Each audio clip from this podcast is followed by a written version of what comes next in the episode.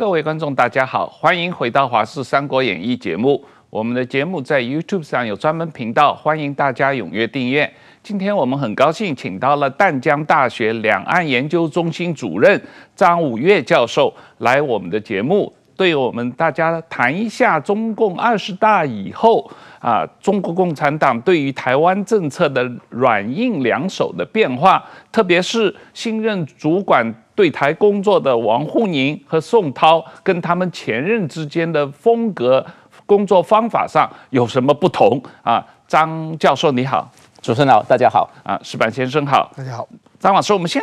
简单谈一下习近平在二十大报告中所提到的对于台湾政策啊，他这个报告中提到的关于台湾有关文字并不很多，八百多字，然后提到的一些呃政策，但是。里面比较让我觉得，呃，跟以前不同的，至少我是这么看。除了这个，呃，坚持一个中国原则、和平统一、一国两制、九二共识以外，比较多的谈到反独促统以外，还强调所谓，呃，台湾问题是中国人自己的事，要由中国人自己来决定啊，然后绝不放弃使用武力，特别说不放弃使用武力。啊，保留采取一切必要措施的选项是针对外部势力干涉，呃，和极少数台独分子啊。那个所谓反对外部势力干涉和反台独作为同等重要，呃，并且要用武力来反对台湾问题国际化，这个似乎是习近平跟以前的讲话中间，或者至少上一次党代会的报告里面。稍微有所不同吧，应该是的，因为我们看这一次的二十大，它是二零二二年召开，那上一次的十九大是二零一七年召开，那美中关系的大国的博弈是从二零一八年开始，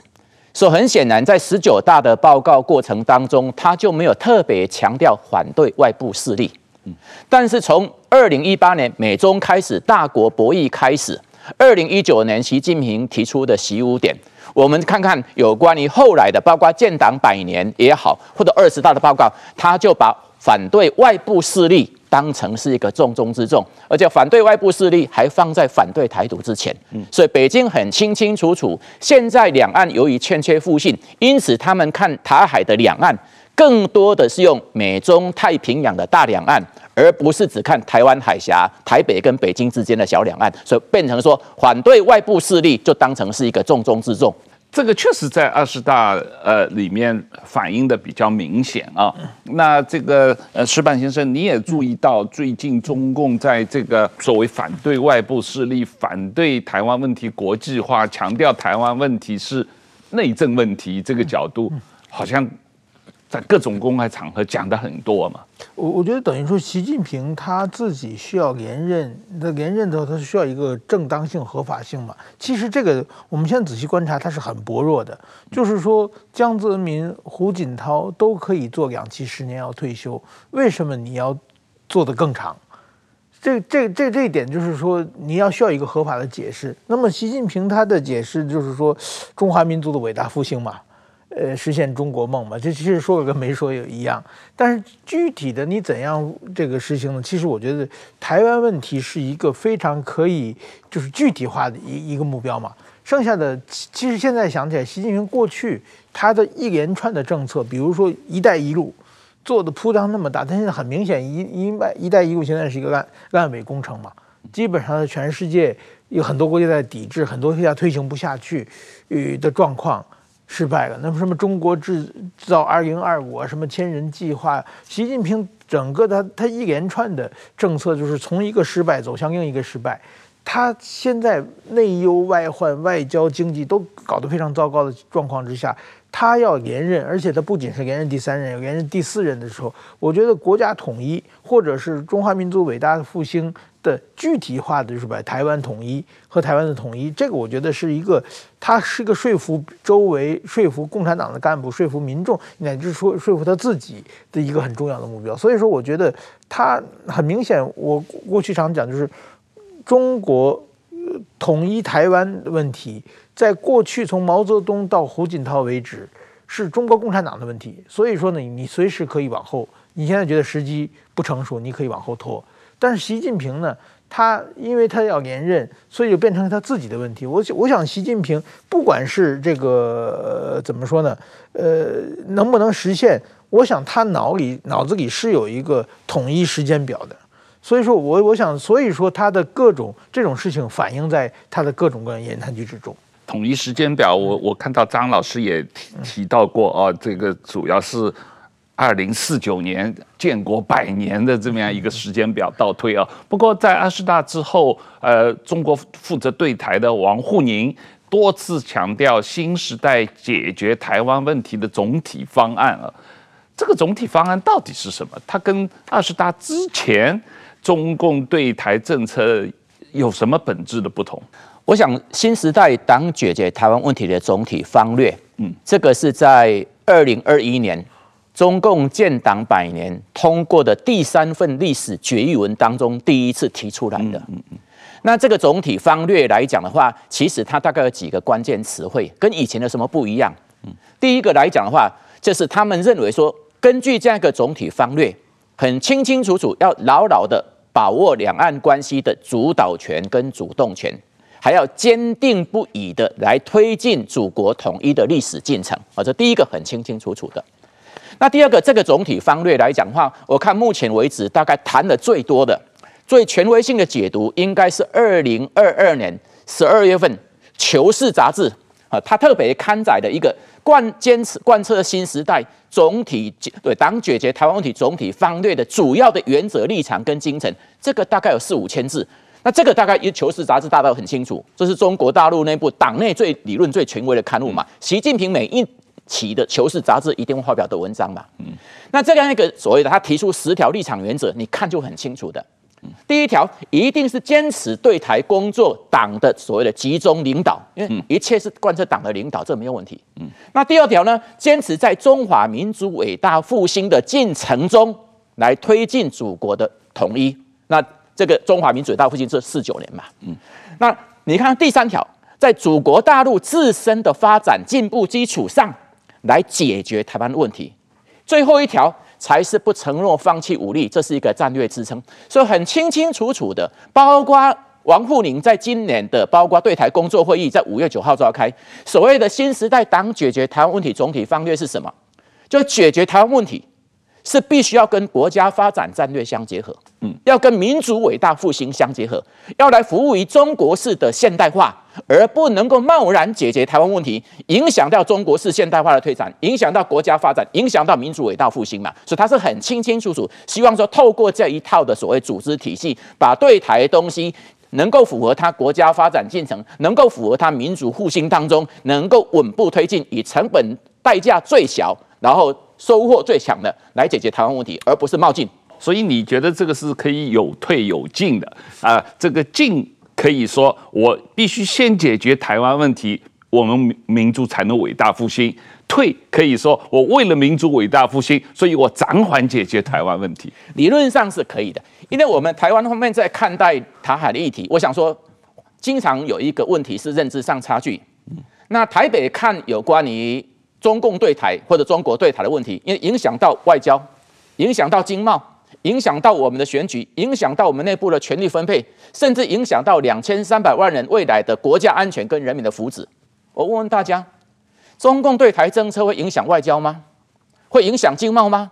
会影响它严格讲国家总体的发展吗？会影响到民族伟大复兴吗？但是由于他这个政权是比较属于什么民主集中式的，跟台湾。民主政治政权是不一样，所以民族主义、爱国主义，它不容易做轻易的让步，但是它很清清楚楚，北坐在北京中南海看问题，它更多的是关注当前美中大国博弈对中国产生什么影响，他更多的关注说整个中国式现代化现在所面临的困境如何有效的所谓克服。第三个，他主观上认为说，时间上基本上对他是有利的，所以用更长的机遇期，用更长的时间，他在处理台湾问题上就可以支付比较大的、支付比较小代价成本。所以我可以很负责的讲，嗯，从这个角度，新时代党解决台湾问题总体方略，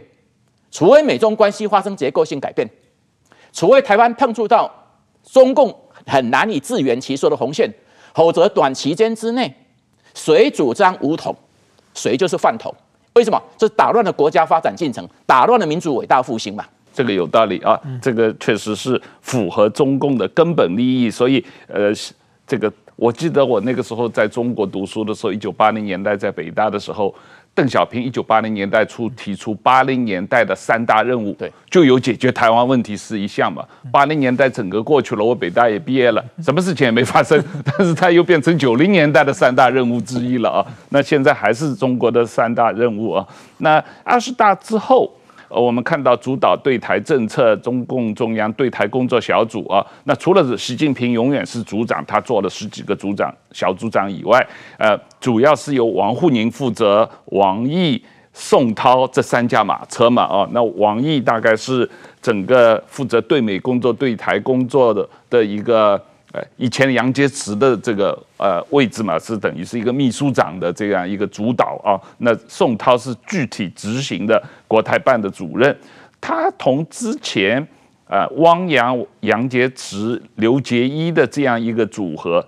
风格上有什么不同？我想理论上有几个不同。嗯，第一个不同就是我们谈到说，那中共在建党百年，他提出一个历史决议文。那中国大陆，它在有关于二十大之后，中共的对台政策，它有个总体方略。第二个，我们看至少有几个不同。首先，以前来讲的话，政协主席基本上是对台小组的副组长。那大家平心自问，以汪洋跟习近平的关系，相较于王沪宁跟习近平的关系，第一，到底谁能够更精准地掌握习近平的想法？第二，习近平的想法是汪洋写的啊，不是，是王沪宁写的。那第二个，谁到底是更容易的被所谓的最高领导人的授权信任？好，所以从这个角度来看，那我常我举一个例子，很多人可能没有留意到哈，以前大陆方面它有四套班子嘛，四套班子当然包括党的班子是严格讲排名第一的嘛，那行政系统的班子嘛，人大的班子跟政协的班子嘛，那我们去看看以前你在大陆一定很清楚的，就人大跟政协哪一个重要？当然是人大重要，政权机关嘛。但是你去看看现在的政协跟人大，我们看看全国人大跟全国政协的副主席，大概都差不多，这二十五六位嘛。但是在中央委员当中，全国政协副主席、中央委员有六位，全国人大副委员长、中央委员才五位而已。这历史上大概从来都没有出现过。那第二个，你看二十大之后，中国大陆组织宣传统战。严格讲，这是最重要的三个、三个、三个重点嘛。第一个公布的是统战部部长，而且统战部部长石泰峰还直接担任政治局委员，这是以前很罕见的。以前很多人说孙春兰也担任过政治局委员啊，可是孙春兰是因为天津市委书记他是政治局委员，后来整肃的令计划，他才去接什么统战部部长嘛。所以他们是重视统战工作的。好，这第二个，第二个。那第二个来讲很重要，就讲秘书长这个职务。秘书长这个职务来讲的话，以前是杨洁篪。那杨洁篪当然是外办主任嘛，那现在当然是王毅嘛。那杨洁篪跟王毅有什么不一样？理论上不能说很大不一样，但是至少有一个地方是不一样的，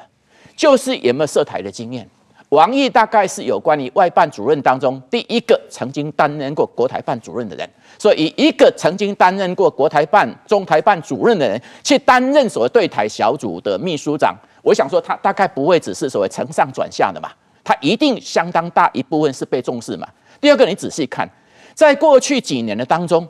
在两会当中，对授权针对台海议题发言的授权声明，都是王毅在当外交部部长的时候是授权声明嘛？所以你去看看，二零二零年两会召开，理论上就是警告川普，因为二零二零年十月美国要大选嘛。那二零二一年两会召开。某种程度就希望什么？希望拜登上台之后不要重蹈所谓川普的路线，都是王毅被授权的。所以这个人大概受到所谓的重视程度，一定跟以前的对台小组秘书长会不一样。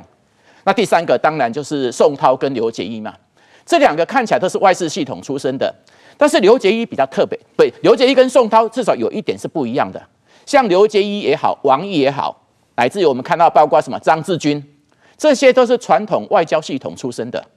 但是你看看宋涛，他是严格讲是一九七三年中学毕业之后都到福建工作，从一九七三年在福建工作到二零零一年，其中曾经一度两千年之后到什么到有关于澳大利亚去学习之外，他有二十八年的福建的工作经验。嗯，所以因此他相较于其他以前有关于台办的主任陈云林当然另当别论，当然他是社外系统出身的，但是他不是传统科班出身，又是中联部啊。但那中联部来讲话，基本上是政党打交道嘛，那就是统战工作嘛。所以从这个角度当中，他们对台湾问题的理解，或者说交朋友的手段，当然跟传统的外交官，你看刘结一他们这是搞国际组织、搞军控的嘛，当然身段上会大大的不同嘛。这个当然，呃，王毅对台是比较熟悉的，做国台办主任。宋涛在长期在福建工作，跟习近平有某种的交集吧？啊，那王沪宁实际上对台工作以前是没有特别的涉入吧？对，他几乎没有跟台商打交道。但是汪洋他在复旦大学的时候，嗯嗯、啊，在复旦大学的时候，大概有跟台湾方面打交道，带辩论队。嗯啊、那第二个，他担任中共中央政策研究室的主任，他也参加二零一五年那个新加坡的马习会啊，所以大多数大概有接触到，对，对这样接触。呃，但是刚才石板先生有谈到这个宋涛不是中央委员，对，然后这个呃相对来说啊、呃，当年刘杰一是中央委员，对，对对对，不历代台办主任都是中央委员，这这一次。嗯把宋涛降下去的话，我我我觉得我刚才您讲的，我突然间觉得我我从来过去没意识到，现在的人大和这个政协已经错位了嘛。嗯。那某种意义上，我觉得还有一种就是人大它是立法机关嘛，嗯，它是要纠正政府的规定，政府怎么做的嘛。嗯。那政协是出主意的嘛，我出主意你可以听，你不可以听嘛，嗯，也可以不听嘛。那习近平他就是喜欢一些，就是说你听话的嘛。你可以出出主意让我参考一下，采取不采取是我的想法。所以说，我觉得宋涛现在基本上对台的话，他是没有决策权，就是台办的地位在急剧下降，就是就因为台湾过去是保护台商的利益的嘛。这个我我也听到一些反应，但是说在大的政策方针，比如说台湾这次选举，中国怎么出手，我想这个东西就是直接由习近平。来来拍板决定，宋涛你就别管出去，你只要做一个执行者就行。我觉得可能是在这方面，习近平更把这些权力拿到自己手里的侧面是可能比比较多。比比胡锦涛时代其实就是放羊嘛，大家愿意怎么做怎么做嘛。就是胡胡锦涛基本在台湾问题估计就是秘书写的稿子念一念，而习近平他可能是事无巨细，他自己也要要抓，这是一个变化。习近平理论上来说，起码。他因为在福建、浙江待这么久，他跟台商打交道是有经验的啊，所以他认为他对台工作，他是比前任都懂，所以他要对台工作直接一一手抓，呃，这个确实也是他的作风吧，哦，嗯。对，那这个我我们来谈一下宋涛，尽管他不是中央委员，毕竟他还是国台办主任。他上任以后，呃，有特别提到很多次啊，在一个中国原则与九二共识的基础上，与台湾各界有识之士深入协商两岸关系和国家统一啊。不过，他协商的对象。呃，好像这一年来最多的就是夏立言和高思博啊，见的最多的。当然，洪秀柱他也见了一两次。这个夏立言去了，代表国民党说他接受两岸对话的政治基础是一个中国、九二共识，反对台独啊。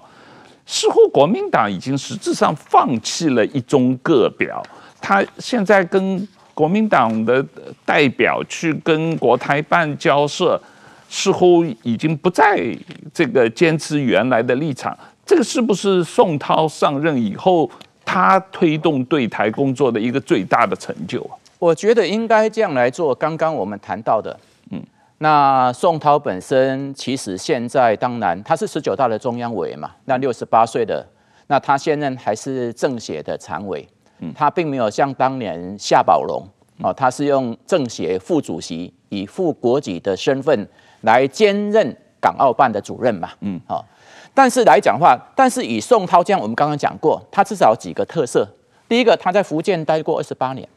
第二个，他在外交系统二零零一年考进的组织部，跟严格讲跟什么，跟外交部这样一个高级人脸外交考试当中啊进去的。但是他主要的很多最大的历练是在哪里？是在所谓的党的中联部，就是做政党交流嘛。所以这样一个互动之间的手腕来讲的话，应该比较娴熟的嘛。所以我们看当年的金正恩，对，用火车专列到大陆去访问。那在什么？在我们看看，在所谓的中国大陆进来第一站，其实就是宋涛接车那北京的部分来讲的话，当然就是王沪宁嘛，啊，所以你看可以可以看出很清楚。所以宋涛本身比较多的，大概是在有关于交流。那其实他不仅跟国民党做交流。我大概查一下，从宋涛担任主任以来，他基本上会见了台湾大概是各行各业各阶层各人士，包括从村里长、基层社团，他大概通通都见。那第二个，他就想表达一点，就两岸关系，希望能够透过议后大交流，能够什么？能够形塑一个什么？能够形塑一个所谓的九二共识，能够反对台独的政治基础。那第三个呢，也希望能够形塑什么？能够形塑跟这台湾方面各式各样来来交流，将来什么？将来其实也可以透过进一步来推进所谓两岸和平统一的这样一个历史进程嘛。所以从这个角度当中。宋涛的这样一个工作，更多的是放在有关于各式各样的交流。那跟国民党的交流叫党际交流，那跟台湾方面各个阶层之间的会晤到社会，那他也开始重视台商，这跟以前是不一样的。哦，以前台商大概很少有机会，还会什么？还会跑到所谓，还会跑到所谓的钓鱼台国宾馆里面去会见啊，去吃饭啊，去喝酒啦。那以前在刘结一担任国台办主任说，大概也没有台湾这么多的村里长、农会代表、渔会代表、工会代表。乃至于包括道教协会、佛教协会，他通通都见。好，说从这个角度，他们是希望透过大交流，当然最重要的，也希望能够扶植大陆方面所讲的，扶植台湾内部的对民族爱国统一的力量嘛。不过好像相对来说，台商见汪洋更容易一些，见王沪宁就比较困难。现在来讲的话，台商大概像企业家峰会这个部分，台商大概有见了。哈，啊，企业家峰会这个部分，因为。以前见汪洋比较多的原因也可以理解，因为汪洋曾经担任过广东省省委书记嘛，嗯，那广东省来讲的话，当然是全中国第一大省嘛。所以说，做省委书记当然本身跟台商之间互动比较多呢。那王沪宁大概因为他从来没有在所谓的省市地方担任过一把手的经验嘛，所以说他大概目前为止见比较多的台商，就像两岸企业家峰会，像刘兆玄等等这些人见的比较多一点，这是事实。比较有意思的，最近这个石板先生我们也都讨论过几次了，就是所谓宋夏会啊，就是去访问关帝庙啊，然后这个。念这个关帝的誓词，就是关公什么背义忘信，天人共辱啊。这个这这种时间点，这种场合，特别是郭台铭又是相信关帝的，然后一直被国民党指责为背义忘信啊。然后宋涛好像碰巧就读到了这些东西。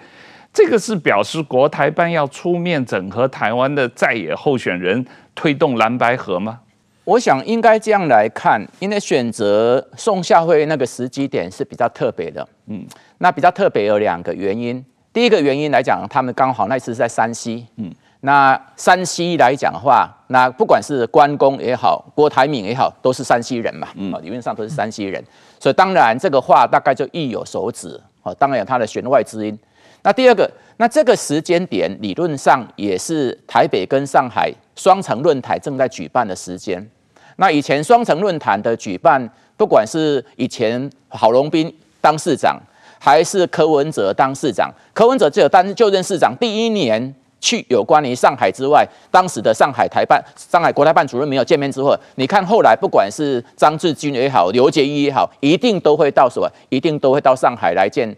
当时的市长柯文哲嘛，那这一次当然我们看到来讲的话，宋涛就没有特别跑到上海来，虽然媒体认为他会来嘛，所以说他把党际交流归党际交流，把双城论坛的部分当成双城论坛啊，我想说这是两个值得关注。那第三个，我想说台办的系统当然主观上来讲的话是期待非绿这个部分蓝白能够合嘛，那客观现实上他能不能？造成蓝白合，因为蓝白能不能合的原因有很多嘛。譬如说，第一个涉及到谁，至少涉及几个问题。第一个涉及到总统、副总统怎么搭档，谁正谁副。第二个一定会涉及到除了总统、副总统之外，还会涉及到立法院的席次、立法院的提名跟正副院长。第三个还会涉及到有关于内阁重要的人事怎么样安排。第四个当然还会涉及到什么？双方在政策上能不能有效的这样一个整合。而且最后一个。还会涉及到这一次参选每一个人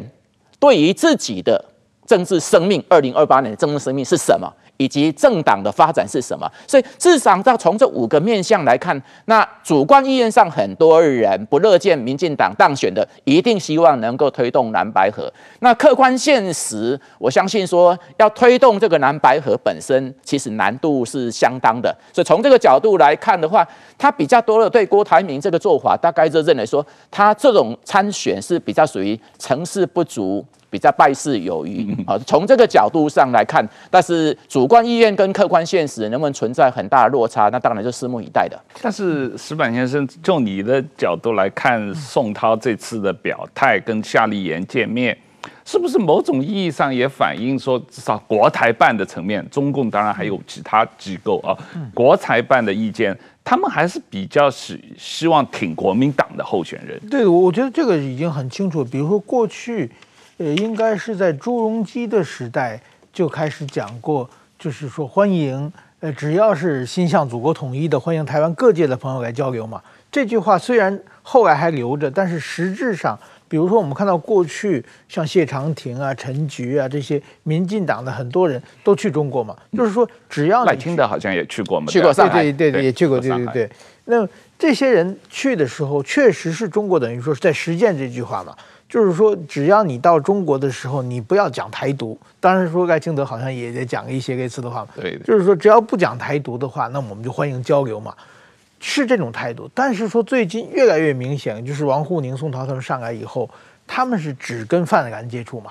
就或者是只跟国民党接触。这我觉得这个是很很清晰的一一个表态。另外一个，我觉得呃，等于说这一次台湾的总统大选，包括这个立委选举。中国迟迟的没有太明显的介入，我们大家来观察嘛。当然有一些假新闻，各方面出都都有这个动作。但中国，你想，澳大利亚、加拿大远那么远，这个地缘政治基本跟中国什么没关系的国家的选举，中国都要介入。那么台湾的选举不可能不介入。那么他介入的方式呢？我觉得他对于这个泛的蓝白的现在分成三股这个事情很不满。所以说呢，但是说呢，这三股势力呢，其实都想向台湾证明，我们跟中国能交朋友嘛，我们可以谈判嘛。这个时候，我觉得中国它需要一个表态，就是说我对你们不满，我你们赶紧整合是我的意见。所以说，通过跟夏立言专程去走到一个关帝庙。借着关帝庙把这句话说出来，其实是告诉台湾，我想并不只是对着这个呃郭台铭一个人，而是说你们要想跟我跟中国交流的话，你们先要整合，否则的话你们这样做的不对，是这一个信息。另外一个呢，也是表示的话，将来我们还是以以以国民党为中心作为我们的交涉的这个对手了，因为我觉得在中国来看。不可预测性是最大的嘛，就是台湾有过亲民党啊，有过新党啊，还有什么台联啊，各种政党全出现过，但是说变化性都很大嘛，特别是民众党到底政策是什么样的，还是不安定性的，所以中毕竟。国民党是百年老店，跟共产党打过多少次交道？所以说，我觉得他透过第二个信息，就是说两个信息，一个是你们早日整合，第二个说我们还是以国民党，不管国民党提名是什么，还是以国民党为我们的这个呃怎么说？之将来如果跟我们谈的话，我们还是以国民党为为对对手。我觉得这这方面的话，应该是有这个信息。我想这个信息，台湾很多人已经收到了。这个是不是张老师也有一个见面三分情的问题？就是去年在疫情还没有解封的时候，夏立言就去了啊，他在什么厦门厦门也隔离了两个星期，然后再这样，然后这过去一年多，夏立言已经去了四五次了啊。那这个，但是柯文哲这边好像没有人能够比较大规模的公开的去访问。我知道那个。蔡蔡碧如有去过，好像赖香林被遣送回来了吧？赖香林没去，黄珊珊最后一分钟没去成，这个可能也某种意义上影响到这个所谓民众党跟呃国台办高层次的沟通吧。虽然说，因为毕竟啊，我知道这个关系是好的，可是老不见面也是一个问题吧？因为它是分了两个层次，嗯。一个层次是大陆方面真的说党际交流，嗯，就党跟党之间的对话，或者说互动，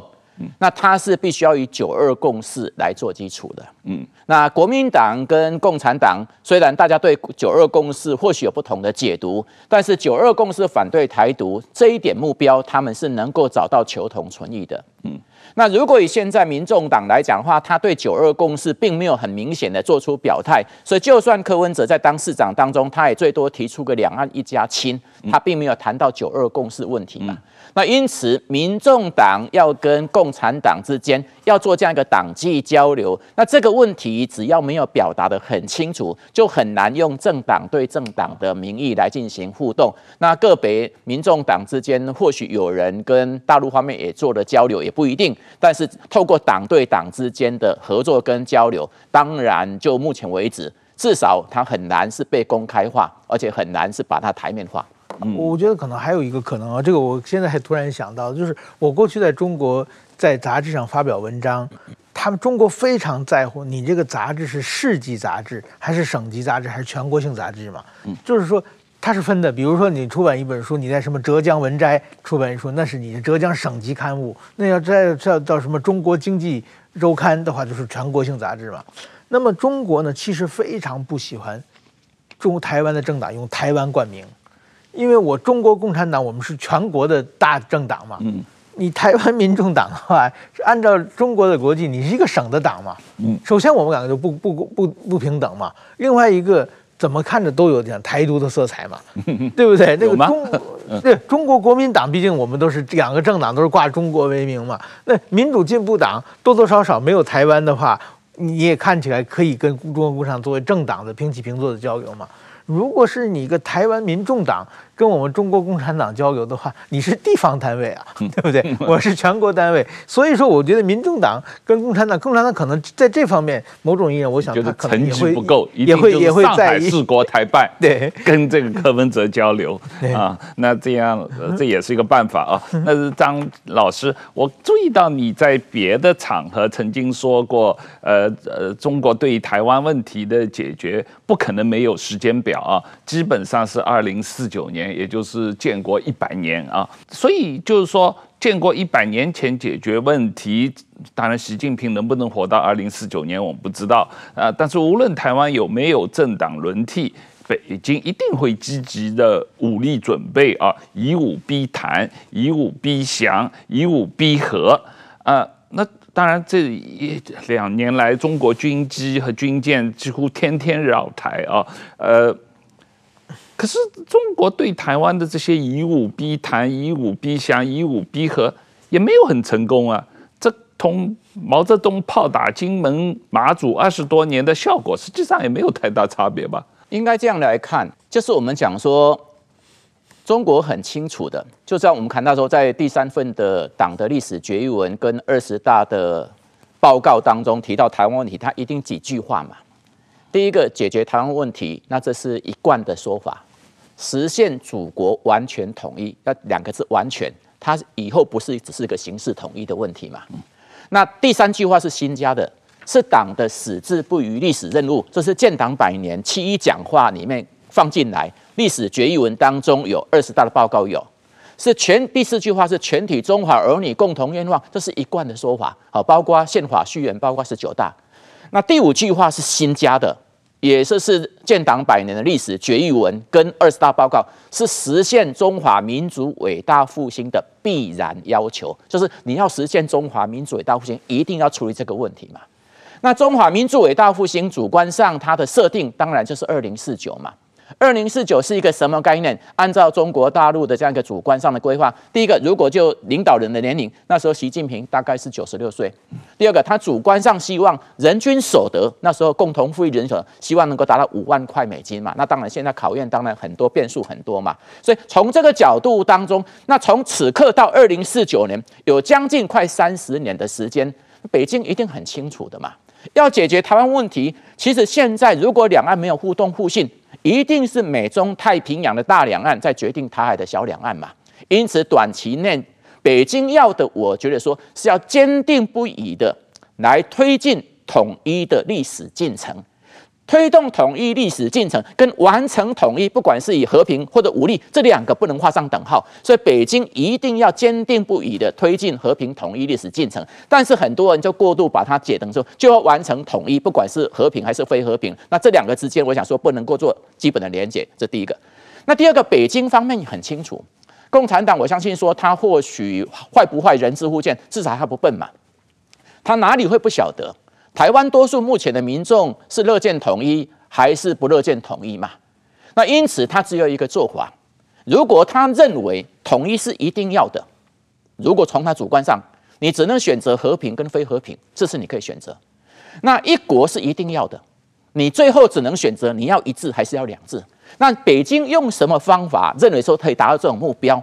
可能除了融合发展促同之外，一定还有个武力做后盾吧。啊，所以当然这里说，所以变成说武力的准备以及必要的这样一个所谓的军事实力手段，这个是防范台独，短期防范台独，也防范外部势力，将来也是推动北平模式，能够以武来逼谈，以武来逼和，甚至以武逼降的方式。所以北京方面对这个部分的准备，两手抓都不会改变。那现在跟。二十年前，就我们所讲的，从一九五八年八二三炮战到一九七九年，有什么不一样？有几个不一样的。一九五八年八二三炮战之后，到一九七八年十二月三十一号，就是我们讲告台湾一月一号告台湾同胞书，它是单打双不打，好，它从来没有一架中共的军机越过台海中线，更不存在军机跟军舰直接压迫到所谓台湾二十四海里的临街区跟应变区。哦，也不存在让当时的经济的所谓的条件，我们就随便举个例子，一九九二年中国那么大，它的 GDP 大概只有台湾的两倍大，到去年大概二十二倍大，所以从总体的这样一个军力、总体的经济很大不一样，所以谁都很清楚，一九五八年到一九七八年那个单打双不打，它是一个历史的连结，象征性的意义比较大。它对于台海之间，由于美国跟台湾之间还有双边共同防御条约，不会存在有关于兵凶战危的风险。但是现在以中国的政治、以中国的军事、以中国领导人跟他的实力，跟台海之间所谓的预军事预算的对比，当然这个问题上给台湾的威慑跟压力，一定会比一九五八年到一九七九年来的强吧？这个你刚才特别讲到建国一百年，它的目标里面一个重要的时间点，当然。很难估计是哪一年啊？就是中国的 GDP 超越美国，中国总体的军事实力也超越美国。那么在这种情况下，他觉得他要打台湾的时候，美国也不敢干涉。对，理论上他认为，主观上他们是认为是不是如此不一定。他认为说是东升西降的，嗯，主观上他认为说中国式的现代化是一套成功的模式。那主观上他认为说过短的时间之内，除非双方有误判。有意外，有碰触到红线，否则过早用非和平的手段，会打乱了他国家发展进程，会影响到他的民族伟大复兴嘛。所以他对台湾问题，他是有主观上的想法，也有所谓客观上的现实的务实看待。那这一套就叫新时代党解决台湾问题总体方略。所以解决台湾问题的方略，他是把它放在整个大国的崛起、美中博弈当中，以及内部的建设发展当中来思考这个问题，而不是眼中只看着台湾问题。而影响到其他可能对国家发展、民主复兴的问题。所以你觉得所谓前一段时间媒体讨论比较多的“二零二七打台湾”的时间点，这是个假议题？我觉得是假议题。当然有几个是真的议题。第一个，我们首先看到说，中共会不会对台动武？非和平手段，主要第一个你要区别。我动武的目的是教训你、警告你，还是彻底的消灭你、解决你？这两个是不一样。那如果要教训你、警告你，方式很多。要消灭你、解决你，那只有一种方式啊，打到底嘛。这第一个。那第二个很清楚的，我们外界在解读这个问题上，会从几个角度来连结。第一个角度认为说，二零二七年，对，那习近平在二十一大，他要寻求连任，连任要有历史定位嘛。那这固然是一个很重要的议题，但是我必须很诚实的讲，习近平的历史定位。不是靠着解决台湾问题来实现。习近平的历史定位，在有关于二零二一年建党百年的历史决议文当中，已经清清楚楚赋予他历史定位。因为我们看三个领导嘛，王浩雄一定很清楚的。那毛泽东在的时候，第一次提出对第一份的历史决议文，好，你看看毛泽东这样一个第一份历史决议文当中，他提出来之后，什么时候交出权力？到他死了都没有交出权力。邓小平提出第二份历史决议文，一九八一年嘛。邓小平在一九九二年的时候还在南巡，还指定胡锦涛作为接班人，也足足将近至少是十一年的时间。所以怎么可能？习近平总结过去建党百年，要迎接下一个百年，第三份历史决议文提出来，想继往开来，一年、两年、五年就交棒。第二个，汪浩兄更清楚的，民主国家跟社会主义国家很大的不一样。民主国家喜欢政治素人，社会主义国家一定要论资排辈嘛。要做一个中共最高领导人来看，没有中央书记处常务书记的历练。这个人又没有兼国家副主席的历练，又没有兼到军委副主席，因为只有中央书记处常务书记兼国家副主席兼军委副主席，以党政军二把手身份见习，你才有机会成为领导人嘛。可是你看像像人事的安排，目前为止韩正。对，当然不可能。张幼霞跟何卫东，更不要讲现在蔡奇嘛。所以现在我们就可以很肯定的讲，二零二七年习近平不会交棒。就算我们二零一七年就知道他二零二二年不会交棒，因为当时从这三个职务来看嘛。最后一个，你去看习近平，你看到二十大的报告，本来这二十大是什么？总结过去五年，因为党会议五年一次嘛，展望未来五年嘛。可是二十大的报告是总结过去五年跟十年，从二零二上来，展望未来不是五年。都到本世纪中叶，好，你看看他在这一次的所谓当选国家主席，理论上二零二三年当选国家主席三月份，他任期是到二零二八年嘛，从此刻到本世纪中叶，所以很清楚从哪个角度来看，习近平二零二七年进一步的续任是毫无悬念，不需要解决台湾问题才还变成什么，还可能还百密有百密一疏嘛，嗯，对。那第二个，大家很多人说。二零二七年，它是什么？它是一个解放军建军百年，因为它三个百年嘛，建党百年、小康社会、建军百年。它在第一岛链，特别是台海地区，它的军力相较于美军要具有超越嘛，所以很多人就说，它在第一岛链，它的军力超过美军，因此有可能对台动武嘛。好，这大概第二个理由。那第三个理由大概说，中国的问题大概不少，然后内部问题也很多，所以可能最后会迫使习近平。来对台强硬作为，来移转矛盾嘛？那我倒认为说，中国大概大陆内部十四亿人，应该是有人反对习近平，这很正常的嘛。九千多万党员也有人反对习近平嘛。但是我必须很诚实的讲，按照中共习近平十八大上来，他在十九大跟二十大中央领导干部的选拔。他做了全面性的改变，以前都是用划票打勾，就是中央委员、候补委员、老干部投票，现在通通改为谈话调研。对他一个人，好像跟两百多个中央委员，每个人谈。对，他是这样，他一个人谈大概三十二个人，都是属于政治局，其他六个常委谈所有正部级的，谈完之后会整到这边来。所以从这个角度告诉我们什么？中央领导干部这样一个当中，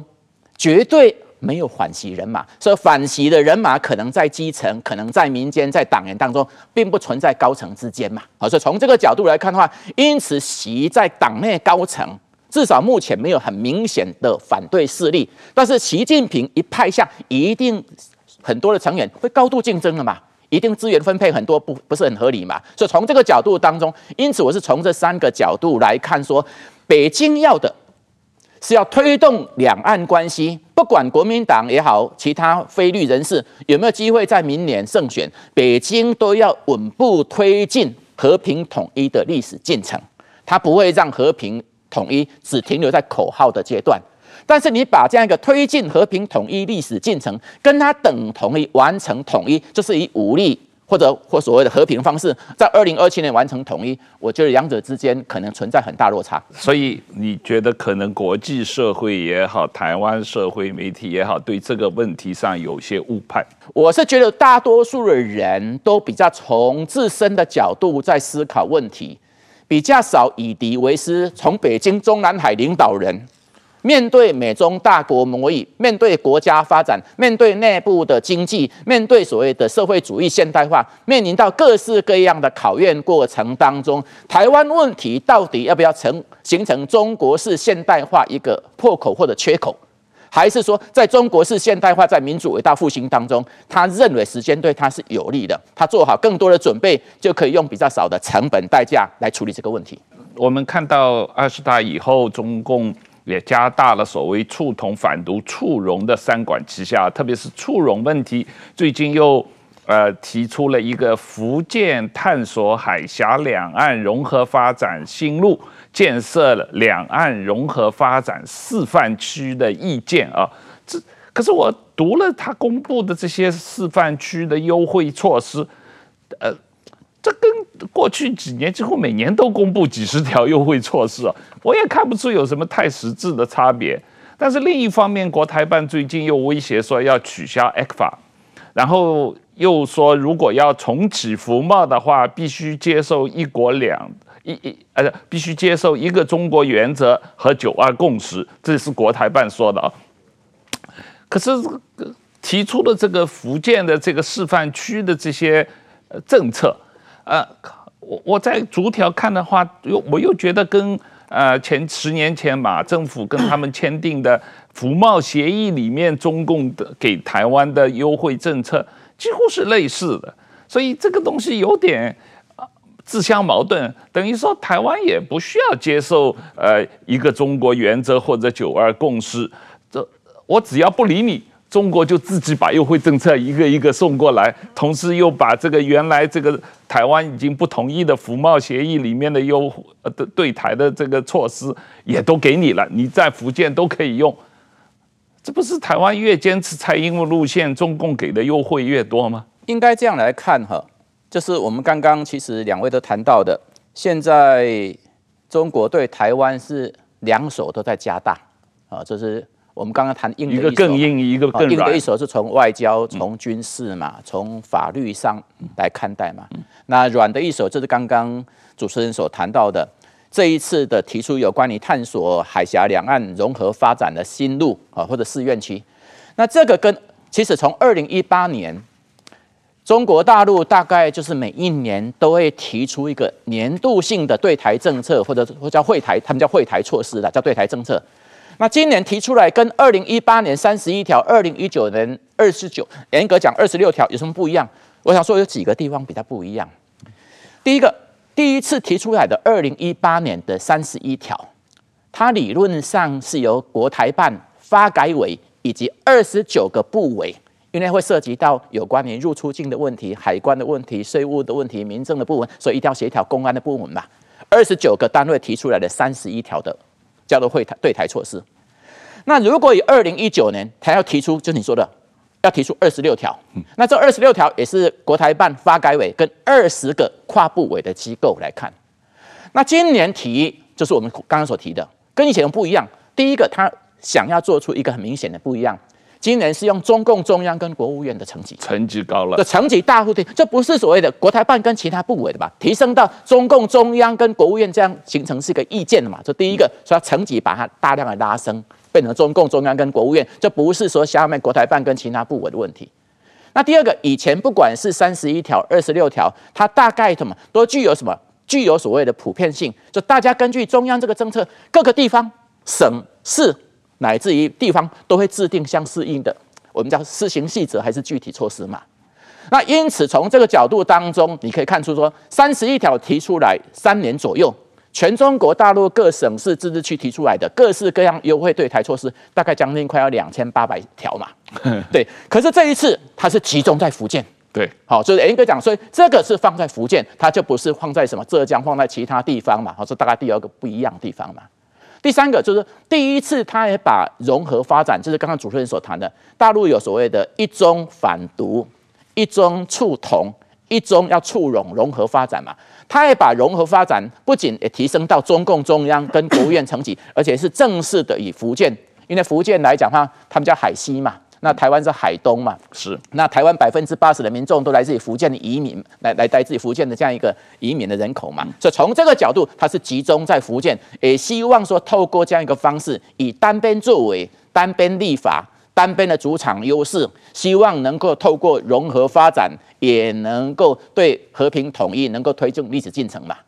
那最后一个就是说，他也知道嘛，大树要銼圆，小树要着手嘛。那怎么着手？就是你去看它。大部分的重点比较能够做的，就放在有关于金门、马祖跟大陆方面的，我们所讲两门对开、两马先行嘛。那就因为习近平在二零一九年他就提出所谓新四通嘛，就是包括经贸合作，包括基础设施，包括能源，包括行业标准。就讲白了，就金门民众希望的，除了通水之外，将来所谓的通电、通气、通桥等等这些嘛，希望说透过这样一个方式，也能够作为融合发展的这样一个所谓试验机。所以它大概主要的政策大概是会放在这个部分。那第二个主持人刚才所谈到的，有关于怎么来看待 ECFA 的问题，那大陆是这样来看，大陆现在今年对台湾跟以前有很大的不一样。你看，大概公元两千年台湾选举以前，大陆方面固然有文攻武吓，但是很少动用到有关于经贸的制裁措施。第一次比较动到所谓经贸制裁措施，就是我们看到基本上都是二零二零年以后的，譬如说一开始取消台湾方面的凤梨释迦莲雾，透过检验检疫嘛。那去年佩洛西访台的，大陆方面就是柑橘类的，以及说那个竹荚饮冷冻鱼。包装纸上验出有新冠病毒嘛？啊，那严格讲，那个大概是八亿台币嘛。那今年四月份，蔡总统严格讲过境美国跟麦卡锡会晤，那大陆方面就对台湾启动四月十二号启动二四五五项，但是以后来关税品名调整，现在变成两百零两千五百零九项贸易调查。那这个贸易调查第一次调查结果会到十月十二号，我相信大概不会立即公布。那看可以延一次，可以到达明年的一月十二号，就十三号大选以前嘛。那这二四五五项涉及的金额多少？涉及到台湾出口到大陆金额大概四十四亿左右美金，大概超过一千亿台币嘛。那很多人说这个还不够，涉及到有关于 ECFA 的问题。为什么 ECFA？因为 ECFA 应该大家应该理解 ECFA 应该这样来看，ECFA 理论上它有包含几个，至少是五大面向。有谈货品贸易，好，我们讲贸易，还有服务贸易嘛，有投资，有产业合作，包括经贸合作委员会，还有争端的解决。那最后一项什么才是早收清单？所以我们现在集中的部分，在早收清单。那 ECFA 签署之后呢，大陆给台湾五百三十九项的出往中国的农工产品，包括十八项农业给零关税。那我们也给中国出口到台湾来的两百七十六项零关税，所以 ECFA 现在所讲的早收清单，以去年做例子，我们去年早收清单出口到中国大陆的市场金额大概是两百零九亿美金。那由于早收清单就是让两年内关税降到零，所以台湾这五百三十九项卖到大陆去。节省的关税大概不到十亿美金，大概九亿多美金，所以累计台湾大概从 ECFA 开始实施十年，我们大概省下的大概将近九十五亿左右美金。那中国大陆出口到台湾来也省下了大概一亿多，大概十亿多美金嘛。所以如果取消 ECFA 是什么，就要看哪一个部分。如果只是取消有关于早收清单的部分，那就等于台湾最坏的情况就是要多征收每年多征收十亿美金左右的关税了。啊，那会不会动到这个问题？还是说会动到所谓把两岸产业推高？所以我认为说，它有可能是透过这种方式，希望引起台湾经济选民的理解，或者说投票行为上也考量到经济上要走向让利还是不让利的问题。那他也想体现说，有政治互信就比较有让利，有政治互信经贸上就不计较，有政治互信严格讲他就可以考虑比较多，没有政治互信。那不仅是严格讲要所谓算计清清楚楚，没有政治复兴，他要采取必要的做法。但是我是觉得说，早收清单部分做调整有可能，但是全面性的终止 Ek 法我觉得几率不大，因为现在中国大陆对台湾理论上还是想建构一个沟通市场嘛。中国最反对的是中美经济要全面性的锻炼脱钩，所以如果它是全面的终止 ECFA，包括货贸、服务贸争端解决，所谓产业合作机制，通通早说今天全部终止，这代表中国大陆准备跟台湾经贸上想要脱钩跟锻炼。那我相信这个应该不是目前的政策。对呀、啊，因为你的整个什么福建的这个促融的这个方案是要跟你台湾套得更紧嘛？对对。然后你一你。而且这个促融方案里面很多福建给台湾人的优惠，都是十年前马英九签订的服贸协议里面，当时就是中国答应说，嗯，你在福建可以去搞电商了，你在福建可以去去买房子了，你在福建可以做这个做那个，当时是服贸协议有签了。现在就是只不过中国把当时答应的东西重新拿出来冷饭再炒一遍嘛。那你如果现在把 ECFA 整个取消的话，这不是自己打自己脸吗？我想他不会做这件事情了。这个不然的话要做的话早就做了，因为 ECFA 到期已经一年多了，两年了嘛。因为他大概没有什么特别到期不到期，因为所谓 ECFA 其实它并没有什么十年条款呐，因为我们讲来讲，它只有所谓的一百八十天的随时终止条款，就只要任何一方不满意。他提出来可以片面要求终止，经过六个月一百八十天磋商无成就可以终止的嘛？所以从这个角度，所以我们要把 ECFA 部分要分得很清楚，它到底是指的是早收清单，由于你对它造成一个不公平的贸易，它要采取部分的制裁措施。譬如说，我们看到这一次赖清德在过境美国当中，那中国大陆对台湾动用的报复是用什么？是把台湾的我们讲用比较简单的，就叫 PC 塑料。好，就是做工业产品的电脑 PC 塑料来进行什么？来进行裁定成反倾销。那 PC 塑料是什么？PC 塑料是属于 ECFA 早收清单的五百三十九项里面。那第二个 PC 塑料本来台湾比韩国、比日本来的好在哪里？因为中国的 PC 塑料的关税是二点五趴，所以台湾由于早收清单，所以台湾进到中国零关税。韩国跟日本进到中国要多扣二点五关税，所以当然中国市场是由台湾主要来占占有嘛。那可是他现在是什么？是从去年十一月份对你认为说已经构成倾销的，那反倾销调查才成立的，他对你扣征的严格讲报复性的是多少？都是十六点九到二十二的，不是说 ECFA 变成是理论上如果是 ECFA 应该是你要加征二点五趴嘛。他是采这种方式，那这种方式一采取报复，台湾当然一定会失去这个市场，因为别人的关税只有二点五趴，你的关税你的扣到所谓惩罚高达十六点九跟二十二嘛，所以这个有时候也跟 ECFA 是有点相关，所以外界也不用过度去解读。哎，可是这样的话，他反而打到了王永庆，打到了台塑企，台塑，但是他这个金额还台塑是最轻共的嘛？因为这个大概 PC 塑料其实金额也还不算很多啦，因为这个项目它裁定反倾销的大概。在占我们输往中国的这样一个金额，台湾现在出口到中国大陆去，一年大概都有一千八九百亿美金呐。那这个大概金额大概都在十亿美金以下的，所以其实也没那么多。台湾出口到大陆去的大概百分之五十以上，就是我们所讲的超过一千亿以上，都是零关税，都是 ICT。ICT 是按照什么？资通讯协议，这 ITA 国际电子资讯协议都是零关税的。我我觉得他应该对台湾的晶片大力的这个抽关税，让台积电的晶片不能进入中国。但是因为晶片这个部分它是属于零关税，国际上电子资讯协议，而且他又没办法透过检验检疫啦，说里面有什么虫害的问题，而且这个本身也是他们本身需求上也有的吧。我们最后的这时间差不多了，很快这个向张老师问一下这个，呃，有谈到。的你可能个人的这方面的见解和经验啊，这个前一段时间中国人大通过了，呃，修订了反间谍法啊，扩大所谓间谍行为的范围，那。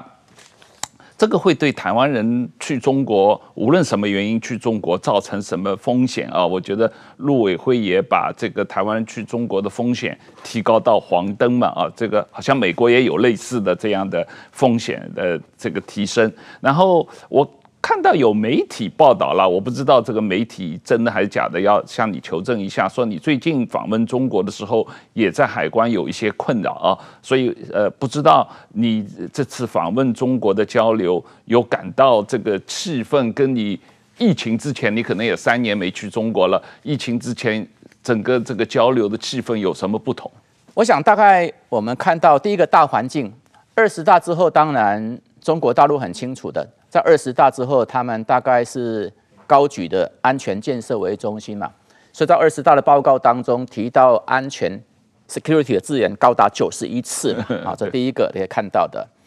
那第二个来讲话，在美中的大国博弈当中，当然大陆方面更是把安全当成是重中之重啊，啊，那第三个当然从七月一号开始的反间谍法。啊，理论上当然，大陆方面对反间谍法主要规范两个嘛，一个规范自己的中华人民共和国的国民嘛，一个规范是外籍人士在中国境内会不会涉及到相关的一些间谍的行为嘛。嗯，所以从这个角度来看，确确实实很多人都会比较有一些心理，总是有忧虑，这是事实的。那我自己的碰到，我想说我也很坦率的讲，应该这样来看，第一个，我去大陆是六月下旬去，他不是七月一号反间谍法实施之后去啊，这第一个。那第二个来讲话，那由于我三年多没有去的，所以大陆方面第一个他要求什么？他要求说，那你能不能出示邀请函啊，他要求我在旁，他不是带到房间呐，啊，就在边检的旁边，要求你出示邀请函。那你在上台来的主要的议程参加的什么会议？那第三个，这上海方面的会议的主办方跟联系人是谁？那他要求完这三个之后，那他们去做联系，啊，去做联系。那整个当中大概花了大概二十分钟，不到三十分钟左右。那他们在做查核啊，他们就在核，他叫用核实啦啊。那我们核实，那他核实完毕之后，那就是你就入境嘛。他说他们是他们的程序嘛。那因此从这个角度当中，当然或许有个别的学者，所以我常常讲说，他大陆方面对台湾方面的这样一个涉及到，他们可能有他们自己的考虑。那有人是被带到房间去检查所谓的笔电啊、行李啦或者手机嘛。那有人以前也有人去从事田野调查相关的人，也被他们相关部门找去长时期的喝咖啡嘛。所以从这个角度来看的话，其实我碰触到的在台不仅不要说台湾的学术界，有一些所谓的外籍人士对这个问题，其实比台湾的民众更感到有一些忧虑，因为他们都还不是很清楚了解到说，那这个执法的力度到底在哪里嘛？啊，所以确确实实从中国大陆整个疫后。应该是做大交流，可是疫后大交流，当然从北京的角度，也不可能疫后交流不做所有把关跟管控嘛，所以他们应该是两手都在抓，两手都要硬。一方面希望透过疫后大交流，二方面他们也认为在疫后大交流当中，他们要做好相关的把关工作嘛。这个石板先生，我们有找过李孟居来嘛？啊，李孟居，呃。去中国之后，那是疫前，二零一九年，结果就是也是被抽查，他不是特别